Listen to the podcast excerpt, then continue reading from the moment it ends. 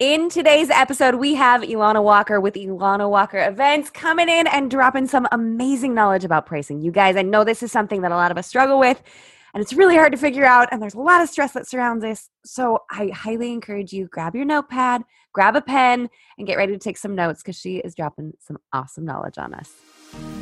We are gathered here today to bring together the wedding community whether you are a seasoned pro, a newbie planning to start your own wedding business, or an engaged couple hoping to see behind the scenes, we're here to share tips, tricks, and laughs with you as we talk weddings. The Union Podcast is a show that aims to build a community for those in the wedding planning trenches. Join Jamie Wolfer, Heather Laurie Fear, and special guests in roundtable discussions about the challenges and joys of the wedding business. And now, here come your hosts, Jamie and Heather. You guys, today we have a treat. We have a nationally celebrated wedding planner. I feel like we have royalty today. Elana, welcome. Thank you so much. I'm so honored to be here you're in a position most of our listeners are probably not. They're probably not gracing like the top lists for very well-known industry magazines. So they have a bit of a different perspective than you but i think your perspective having moved through all the ranks is so valuable. So today we wanted to pick your brain about pricing and kind of the services and offerings you've you've rolled out at different points in your career. Are you game to talk about all that? I'm totally game. Let's do it all right. Well, let's just start from the beginning then. If someone is just starting in this business, where do you think they should start in sorting out what offerings and pricing they should roll out? Like what's step 1 to to nail that down? So, you know, education is always key. You know, whether it is finding a mentor, you know, purchasing a course, whatever, because I don't know if people who just woke up one day and said, Hey, I want to be a wedding planner, or someone who planned their own wedding truly knows exactly the services to offer because there's a there's just a different perspective when you are servicing someone versus just planning it for yourself or for your child or what have you.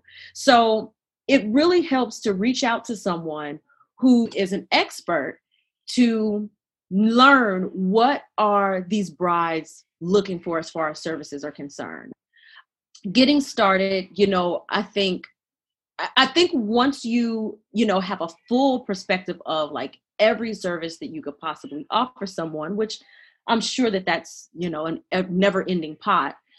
You you kind of have to build your services based on what can you charge in your particular market in combination with what services that you want to offer to where you're not overworking yourself or undervaluing, you know, not providing enough for the quality, you know, for the price that that you're charging.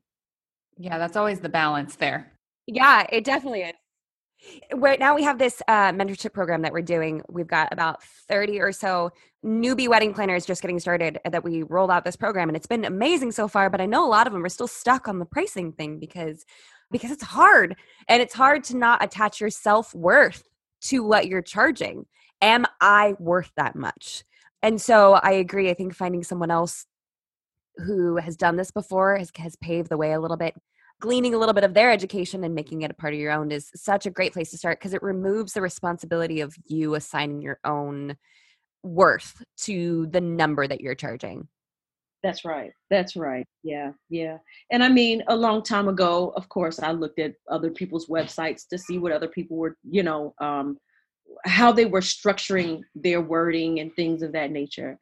So I, I, I'm I don't think that that's bad to you know as, as, a newbie to look and see what other planners are are doing oh, because yeah. as a as a as a professional and as an expert there's a certain minimum that I want these newbies to at least be at so that way it's not completely you know out of control you know and if they don't feel comfortable reaching out or they don't know who to reach out to or whatever their reasons may be, if they can go and at least see, okay, these are some of the services that we should be offering, then I don't think there's anything wrong with that. Mm. Yeah. Just don't copy somebody's website word for word. Right, precisely. I, I think I think we've all done that. Like I've 100% stalked other wedding planners' websites to be like, oh, I like that layout, or oh, that's that seems really genuine or oh i don't know if i want mine to look like that or feel like that. So i think that's i mean to this day like i'm looking at your website right before we get started i'm like holy smokes we're in the real middle of a rebrand it's about to launch for my company. And i'm like do you think maybe we could fix some stuff so it can look like hers? Because this is delicious. Your website's so good Thank you. Um, so you are a mentor and leader in this industry, which is I we're just again so honored to have you here. Where do you see wedding planners making missteps with their pricing most often?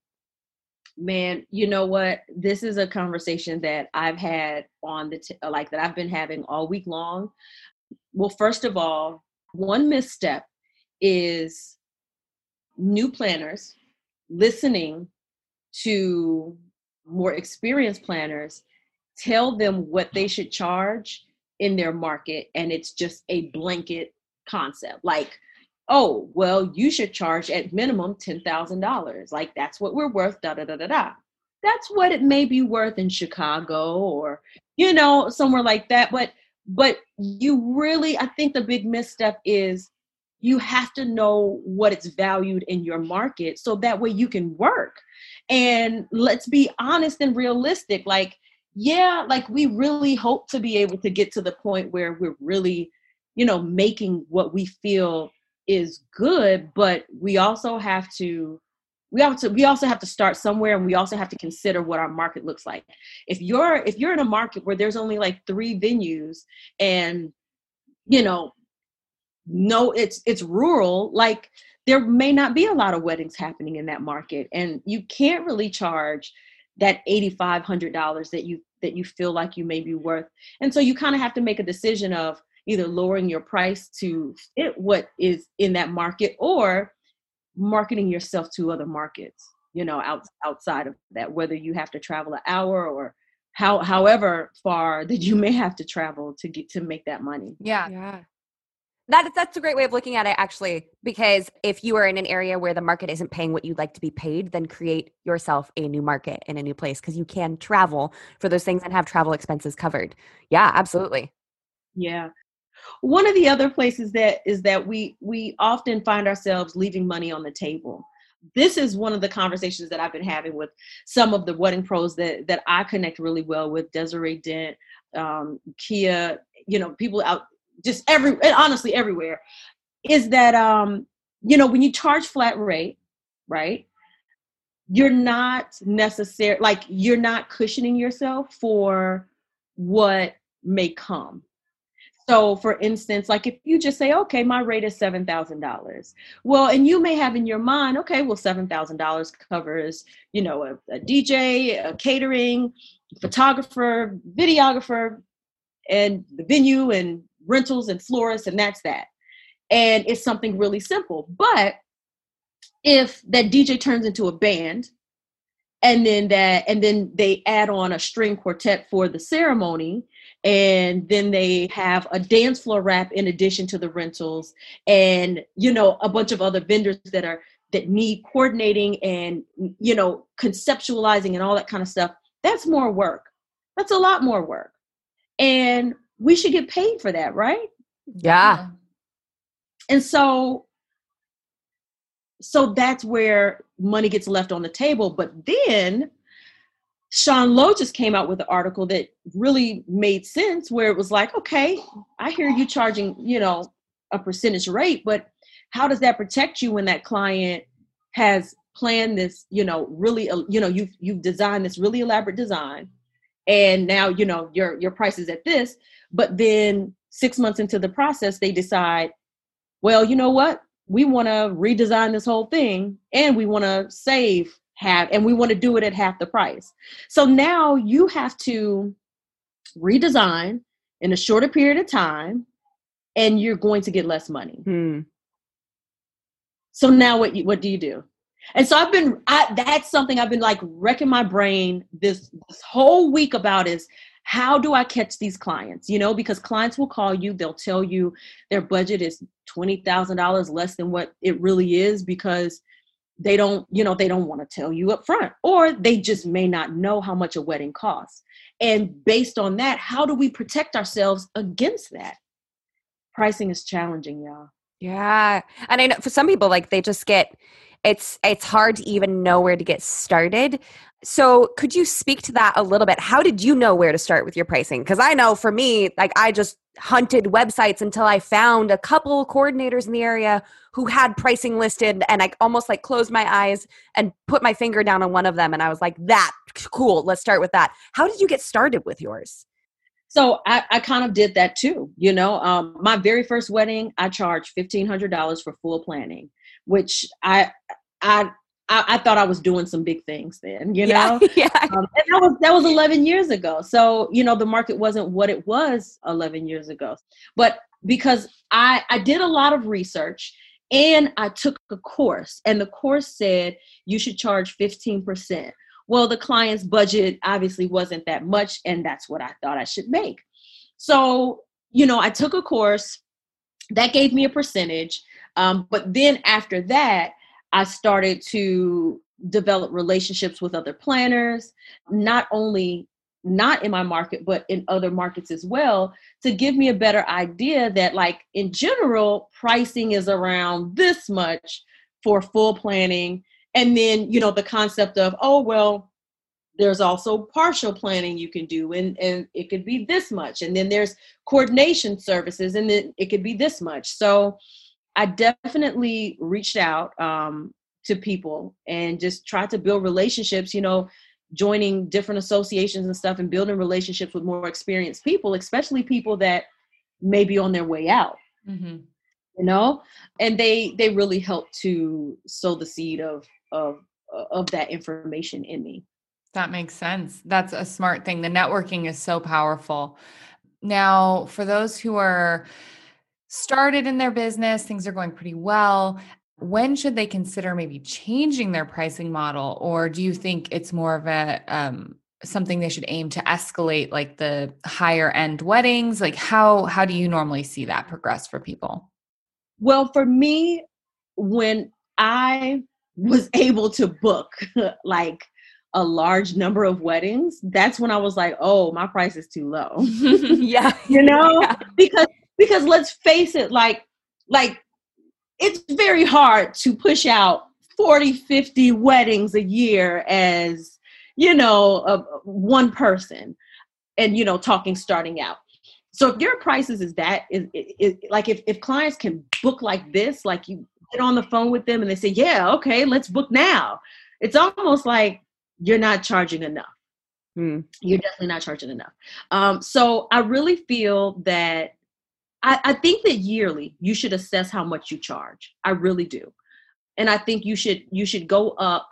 Um, I don't know what the rule is actually on how much you should go up, but but I I tend to go up like a couple hundred dollars to five hundred dollars each year just to especially you, you know what I mean just yeah. to yeah because you yeah, de- just, you deserve a raise yeah so I mean giving yourself a raise every year and here's the other thing that I want people to know is if you are noticing that you're booking these people super easy, the last 10 people booked you with no question, up your rate right mm, then and there. Hmm, wow. You don't have to wait. You don't have to wait. Yeah. You can you can reassess at that point, you know, in that year point and see, okay, after after three months, I've booked 10 weddings and then I increased to this. And then after, you know, you know what I mean? You can you can see where the pattern is leading you. So you definitely need to you know keep good notes and take you know accurate records of how you're increasing and how clients are attracting in, in your booking rate like once you once you get to a point where people are starting to like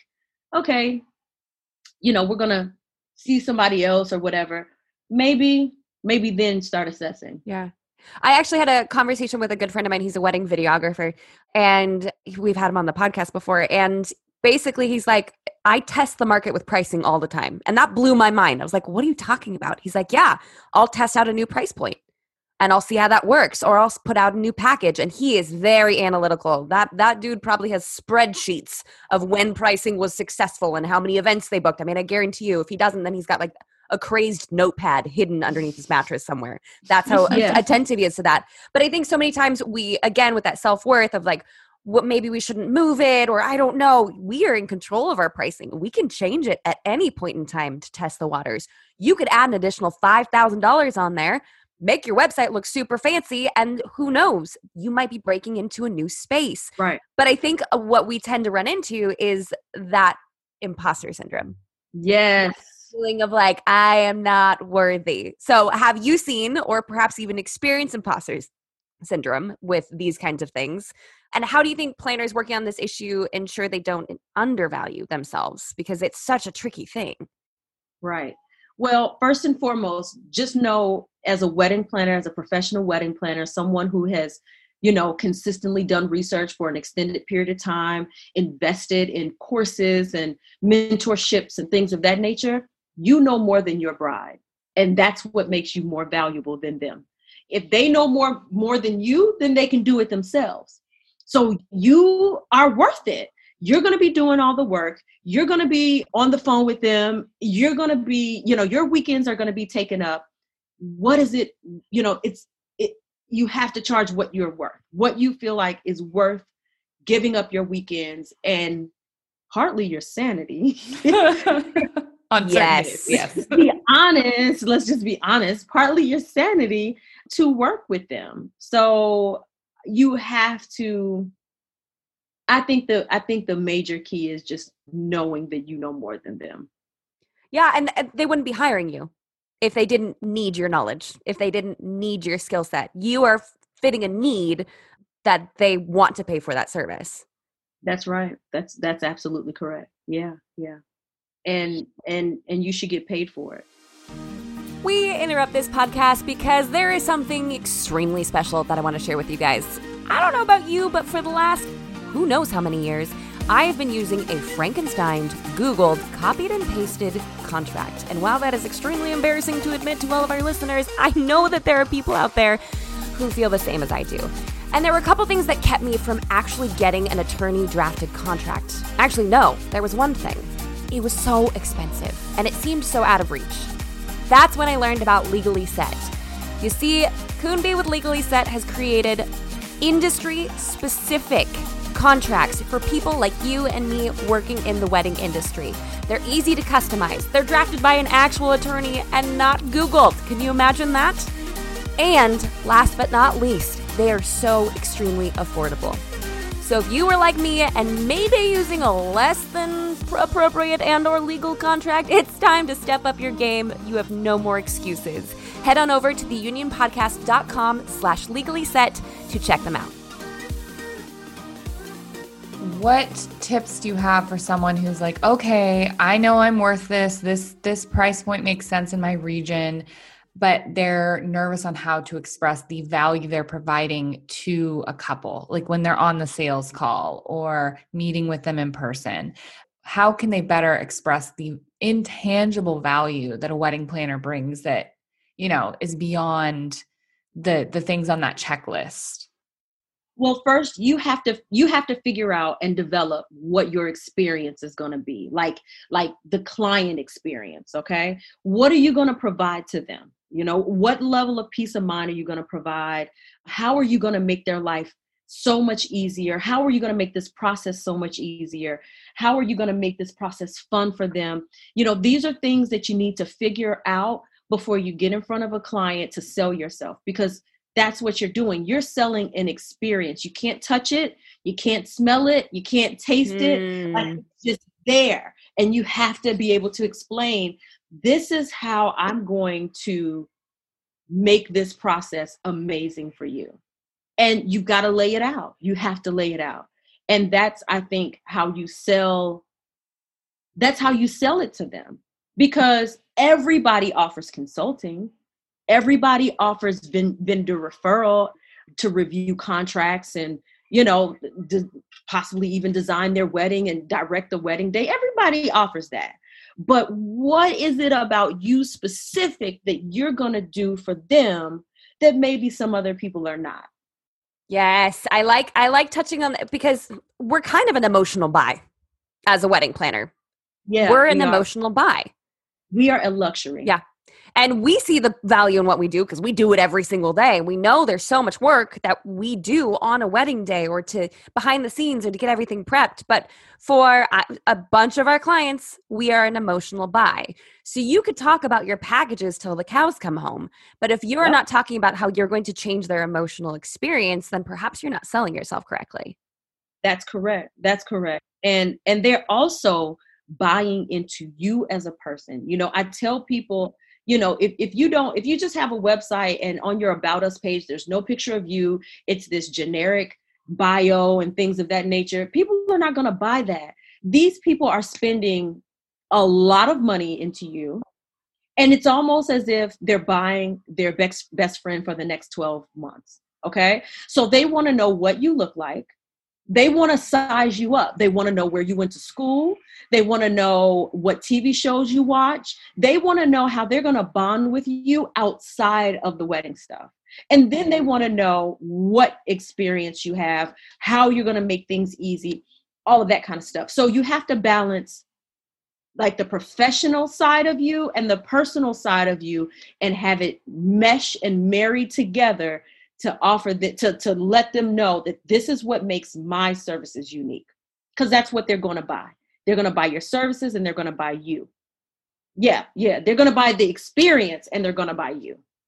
Yeah absolutely. I say this all the time and it's super cheesy but people do business with people you're going to be a lot more likely to book with a wedding planner whose bio you thought was funny or who you connected with because you also love Grey's Anatomy and Gilmore Girls like and large cups of coffee you're going to you're going to want to book with someone you've bonded with. However small or however large that connection has been that may be the one thing that tips you over the edge and that's that's the person that that means that that person is going to book with you. But let's let's talk about damage control because I know this freaks a lot of newbie wedding planners out and I'm still afraid that this eventually may happen. How can wedding planners handle a bad review or an incompatible client without damaging their brand or impacting their pricing? Mm. Right. Love it. So let's start with the bad review. First and foremost, number one, you need to make sure that you are getting reviews because when that one bad review comes in, someone is going to look at that and if you have some a bunch of other really great reviews, they're going to look at that and they're going to say, "Hmm, something was wrong with this client." Yes. The, the, concept of bridezillas, brides know about bridezillas, you know? Yeah. Their friend might have been one, their cousin. They know that there are other there's psycho people out there. And so if they see a, if they see a stream of like really good reviews and then here's a bad review, they're going to say something is off about this. And then the next thing you need to do is reply to that bad review. Mm. Reply to it and don't reply right away. And I'm just speaking from bad ex- or from um, experience. I had a bad review. I have a bad review, and uh, the person was, com- you know, completely psycho. And I, it took me a second because I was angry because mm-hmm. it was like, it was like I knew I should have kicked this client to the curb. Why didn't I do it? And um, and so I was upset, and it took me a second, but I replied. And the key is to reply with grace. The key is to reply, you know, apologizing for the, you know, their experience. That's not, you know, how you do. You know, you're gonna take this experience as a learning lesson and you know move forward with it. Whatever, whatever. Just reply with grace. Reply, and that also helps the client know that you care that there was a bad review there in the first place. And that's i think that that is pretty meaningful. So that's how you handle a bad review. You know if you feel like what was in that review um, if you feel like it you can contact that person as well and have a conversation because maybe there was a misunderstanding. Mm-hmm. you know maybe something was misunderstood. Maybe um, you, you just you never know. And so if if there is an opportunity to contact that person i would say do so because once you talk it out they could very well remove the bad review. The other thing that i want people to know is that a bad review is not the end of your business and it's not the kiss of death.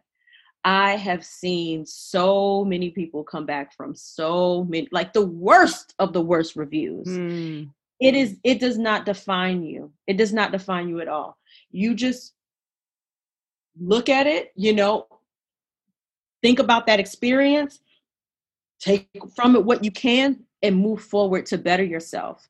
Um, the other thing that you asked was about firing clients, or I'm sorry, incompatible clients. Yeah, right. First of all, you know, when you're having challenges with a client, communication is still always key. Have a conversation. Say, hey, um, I know that you're, you know, whatever their issue is, you know, I really want to talk to you. Th- this process is starting to feel a little uncomfortable, and I just want to talk about, you know, talk things through. Talk, share with them what your challenges are, whether it is that they are being too needy or whatever you know just just kind of talk it through with them first and foremost have that conversation if they are just out of their rocker insane unreasonable whatever number one you need to make sure that you have an out in your contract first and foremost please please yes. please out in your contract that's kind of one of the reasons why I have my clients on payment plans because they're paying me for the work that I'm doing as we're going through the process. And in the event that they feel that we are no longer compatible or I feel that we're no longer compatible, they can't ask me for any money back because it's for it's I've been doing work along the way. Um, but you need to have an out in your contract and don't be afraid to use the out. Because the mo like when your gut tells you that you need to kick a client to the curb you need to client to the curb or else there's going to be worse things that are going to happen. Yes you know you're going to get a bad review. You could very well lose money. Like you could get sued like there's so many things you know and and just because they sue you or get a letter written to you from an attorney like whether it's valid or not you're still going to waste energy and your own lawyer fees to have to respond to all of that and deal with all of that whether it comes out on the positive for you or not. So it's just best that when something's not working out with a client and you've given it your all to let them go. Another thing would be to take a step back in your business and develop a plan. And what I mean is like maybe like there's a three step plan. Like if there's something that's happening that you don't, you know, that that is just not meshing well with you, you know, maybe the first step would be to you know write a letter to them or or or indicate it in writing or something. Then the second step is maybe having a verbal conversation with them. Then the third strike they're out you know? And if you could and also i don't think that there's anything wrong with communicating that to them as well. And it can be done in a way to where it benefits the both of you maybe that's how they feel. Like maybe they write you and they tell you how they feel. Maybe they you know have a phone com- conversation with you about issues that they're having. And then at the third point then i mean like let's face it we can get fired too. Yeah. Mm-hmm. you know? So that's what i would say. I mean I, I don't i don't see why i mean we are our own companies. We are our own hrs mm-hmm. You know, and there's nothing wrong with uh, developing a plan for that. No, I totally agree. And I think that like no one's going to come in and save you from a bad client. Like no one's there is no person to go talk to and be like, um, I don't want to deal with them anymore. You are the person. That's that's part of the entrepreneurial journey. But I don't know about you, but I like I got better at spotting the red flags a oh, lot yeah. sooner and changing my language of we're looking for fun loving couples easy right. laid back you know really speaking into existence what we wanted because if i got someone who was super high strung and type a they'd stress me out where they like nitpick and micromanage what i'm doing i'm like i know it's not an effective pairing for me to be with somebody like that so i changed the way that i would put messaging out there and I learned to spot the red flags a lot sooner. So if I'm in the first initial meet and greet phone call, that's what we call them, and I'm already seeing like an orange flag, oh no, I might, I think I'm booked. Like just, I don't even want to get myself into the situation where I might have to fire the client. I just get, I've gotten better, not great, but still better at going, ah, I don't know. I don't know if you're for me, you know? Right. And I agree with you. You know, as as as we go along in this business and, and as we deal with each client, I almost feel like every client we can pull something away and say, okay, this was this warning sign for this you know, this thing that they did that I didn't like. And you have to gather this information. So you're right. So that way, when you are in the pre qualifying phase and you're evaluating whether or not you want to work with them, you can determine like, mm, there's too many red flags. I like you said, I'm booked. Or either, you know what, I don't think I'm the best fit. Here's a couple of referrals for you. I think if you have that inkling of it being a bad fit and you're feeling like you might have you might have to fire a client, you probably do have to fire a client. I have never had it where I've had that feeling and then I push through anyway and it's worked out well. I, I've done that. I've been like, oh, I'm sure I'm just being paranoid and move forward. And then like two months later, I'm like, this was terrible. I should have listened to myself. And Yeah. and so I think that's something people have to pay attention to because sometimes when you're just getting your business going, you're really, you know, hungry for the work. And you're like, I'm willing to take this abuse. I'm willing to do it. And then you get a few months down the line, you're like, no, no, no. Yeah. Mind. and and and I will say, you know, I, I had a client uh, that was getting married at this venue that I had never worked out of before in my market. I'd never worked out of this venue. I'd always wanted to work out of this venue. Um, it kind of means a lot to have worked out of this venue. And this client, oh my God, the worst. No. She was the biggest brat. Oh my God. I, No. It, uh, she got her her fiance to fuss at me. She got her mom to fuss at me. She, oh, but when I talked on the phone with her, she was hunky dory. Everything was fine. But then the husband, the fiance would come, and the mom would come, and I'm like, I don't deserve this. I was. I remember I was so angry after the groom just completely fussed me out, and it was not even really over anything valid. Like it was it was like things like I don't feel like she likes me because she hasn't posted a picture of us on her Instagram. What? There, like Oh my when I tell you, like like it was insane, and I had to weigh out. I had to weigh things out, Yeah. you know. And I was like, you know what? I really like. First of all, they're spending a really good amount of money. I've designed a beautiful wedding. It's in this venue that I really want to get in. I'm riding this thing out. I'm riding it out. If I get a bad review, that's fine. Whatever. I'm riding it out. I've got, you know, I'll have the I'll have the pictures, I'll have, you know, an in at the venue. I'm riding it out. And do you know, on wedding day, when we did room reveal, they came in and when they saw the room, they came in and they cried and they Mm. apologized to me Oh. for treating me the way that they did and and and just underestimating me and just telling me how great and amazing that I was and all of that kind of stuff.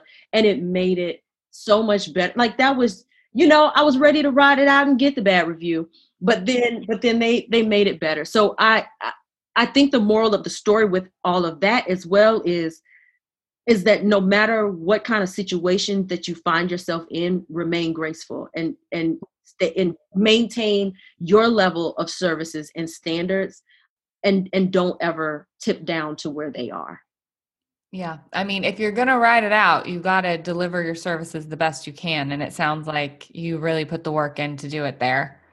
yeah I mean, which isn't a surprise. You've had an exceptional career. So, of course, you're doing an amazing job for everyone.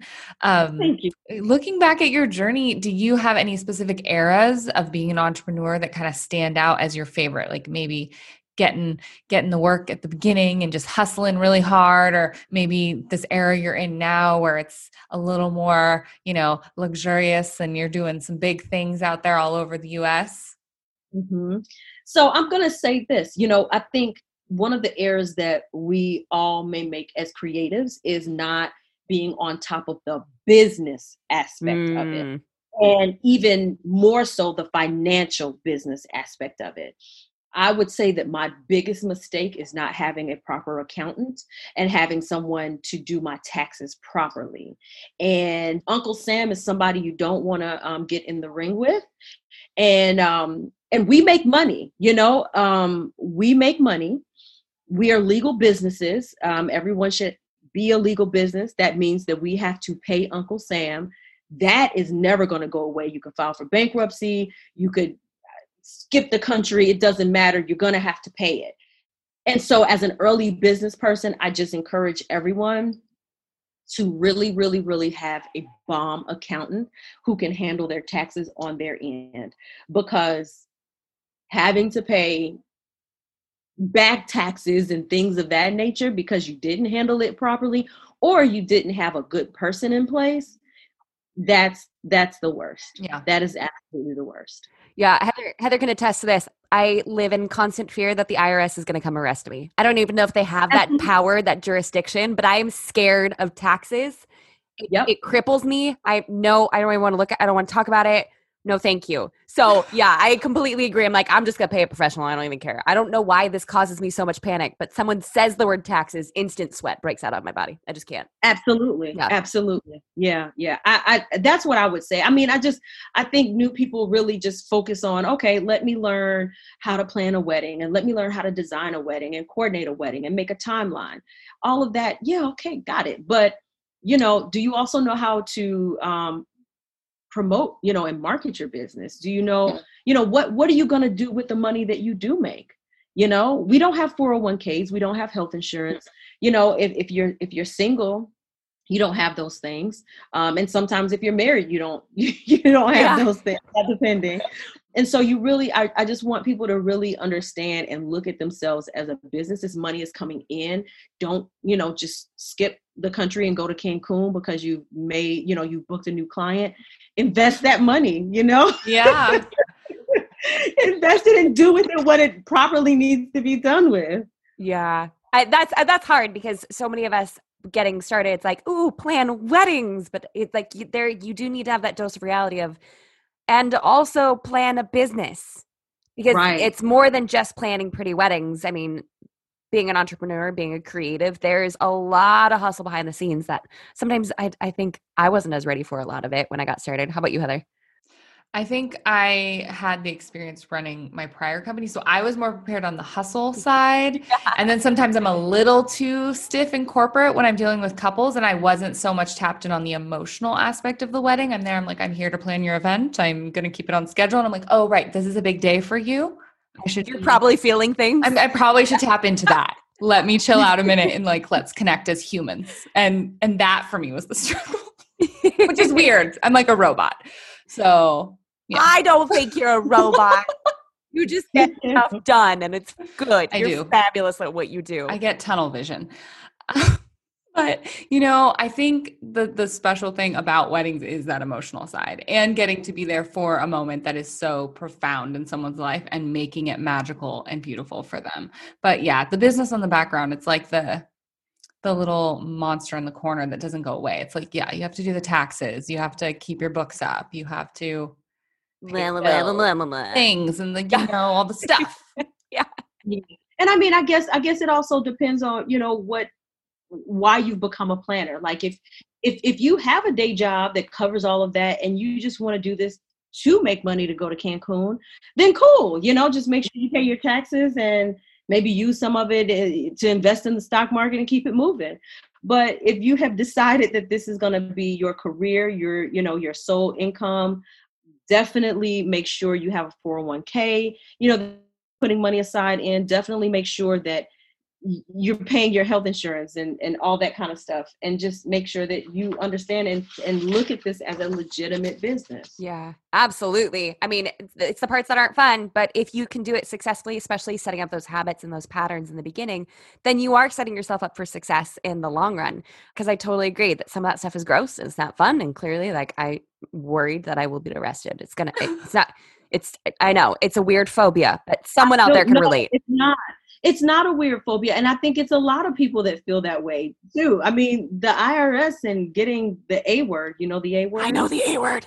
Mm-mm. yeah When- like and Heather's like, I've been audited. What your last? I've company's been audited. Yeah, I've and then been like, oh, don't even say it out loud because if you say it, they might hear that, and And then then they're say gonna it three times. They just show up at your house and are like, "Show me your receipts." Yes, Yep. that is Yep. what happens. Don't tell me otherwise. That that is exactly what they are going to knock on my door and be like, Jamie Wolfer, where are your Yep. receipts? And be like, I didn't save them all. I didn't. Yep. And then they're going to handcuff me. That's how that story goes down. and you'll be in the big house Yeah, and then I'll be, and then I can't plan weddings anymore. So take it from me, guys. Get your books in order. I'll just Okay. anyone who's panicked right now from Jamie's statement, it doesn't go quite like that. And even if you owe them a little bit of money, it's all good as long as it was not intentional. I mean, if you're running a racket and like hiding the money, they're not probably going to be very nice to you. But if it's like, oh, whoops, that one didn't get marked down here quite right, or this deduction on my mileage. I shouldn't have taken this percentage. You know, like they're like, eh, you know, it happens. You're not a professional tax person. So it's okay. So, I mean, you're probably not going to end up in the cuffs. I'm just saying, I mean, like you could if you're running a Ponzi scheme, then I, I mean, have no help for you. I'm, I'm not creative enough to run a Ponzi scheme. Let's be honest. I just not not so much. Well, okay, so even though COVID has slowed things down, you've been keeping busy on an important passion project. Can you tell us about it? Oh my gosh, really? You know about that? Yeah, I I I mean, I saw you over on Clubhouse and you've been doing all sorts of fantastic stuff there. So, I wanted to yeah, hear about all the stuff you've been doing to shake things up in your region. So, with the death of George Floyd, um I feel that the wedding industry as well as the United States had a sense of awakening as it pertained to this the injustice that has been happening um, to people who look like me. And and and I be I mean and it was very easy for me to step in the in the in the state on the stage of being a crusader for diversity and inclusion um, and just have an opportunity to do some interviews uh, on local TV and you know do some speaking engagements and host uh, you know in my market the main you know people were coming to me and saying what can we do? What can we do? What can we do? And the thing is is um you know i would say well be more inclusive be more diverse. And they would say well we don't know. We don't know any black caterers. We don't know any black planners.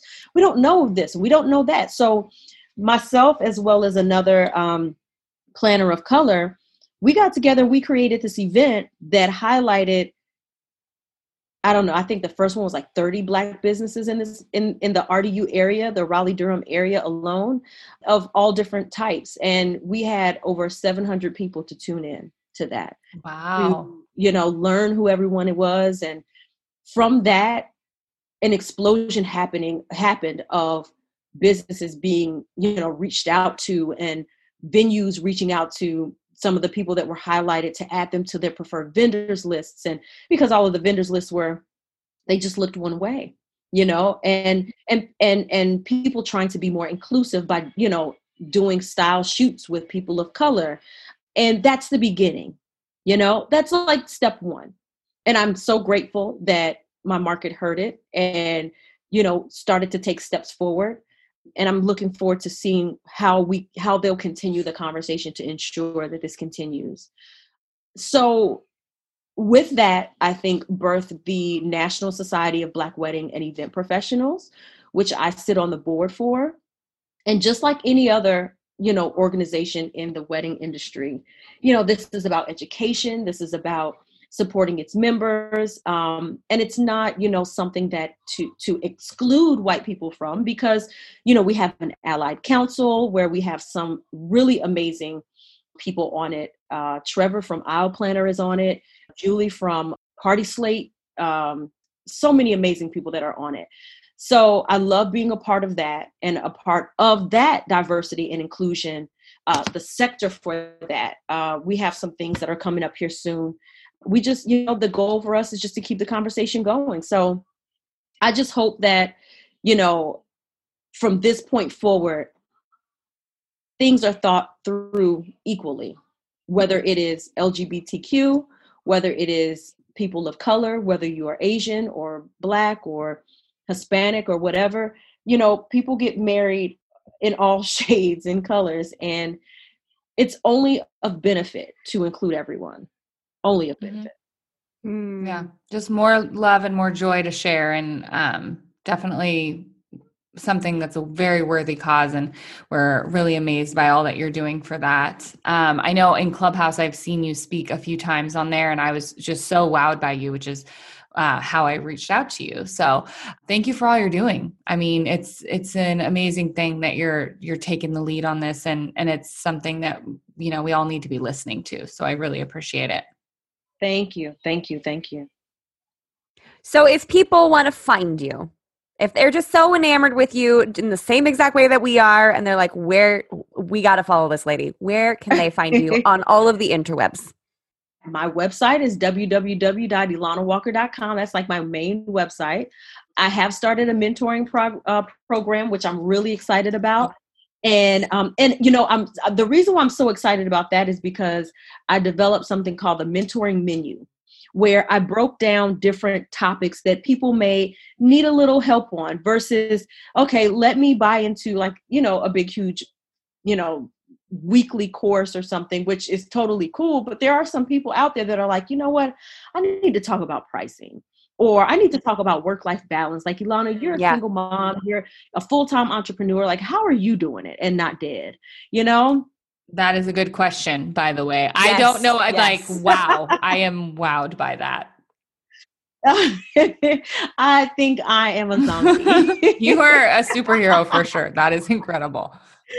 Thank you so much. So, um, so yeah, the, I love the mentoring menu, and then I did do a, a one-on-one, core, you know, some one-on-one options that are within there. So that website is www.elanawalkereducation.com, and of course, on I'm I'm all over social media. Facebook, Elana Walker, um, Elana Lynette Walker is my personal. I love new friends. You're so cute. yeah. send me a friend request and inbox me and we can talk. And then of course I'm on um I'm on Instagram as well. Yeah, Elana Walker Events. Oh, fabulous. We are just so grateful for your brain. Thank you for sharing your knowledge and sharing your experience with us. Um, and thank you even more for your vibrant and wonderful personality. You have been Aww. a real treat to have on here. And we are just so grateful that you took time out of your day to come chat with us because you're so cool. You've got all these cool things going on, and for some reason, you chose to talk with us for like an hour. We are we are very. Honored. I am so honored too. So thank you guys so much for for inviting me here. I, I was so honored when I got the email, and um and I, I'm I'm so I'm so happy to have talked to both of you all. You all are awesome. You are so sweet. I think we're definitely gonna need a follow up episode because there is so much knowledge that you have to share with us, especially that last question. I feel like we get to talk about that for a whole new. I would episode. love so to come. If you like, yeah, yeah, if you like us enough, maybe we'll have you back. How's that sound? no, I love you guys. So please, I would love to come back and talk about uh, diversity and inclusion. I think it's an important topic, and yeah. I think the more that we continue to talk about it, the more um, it stays relevant and and the change happens. So I would love to. Absolutely. All right. We're going to get that on the calendar. Please. Everyone listening, look forward to it. She's going to be back. so there will be more to come. You've just walked down the aisle of today's episode of the Union Podcast. Thank you for celebrating today's show with us. We hope that you found a little gem of wedding wisdom from this episode please let us know your feedback by sharing a screenshot of this episode on Instagram. Be sure to tag at Union Podcast so we can hear your voices. Let us know what topics you'd love to hear about on future episodes. And don't forget to subscribe to the show on whatever podcast platform you prefer. Until next time, stay lovely, wedding friends.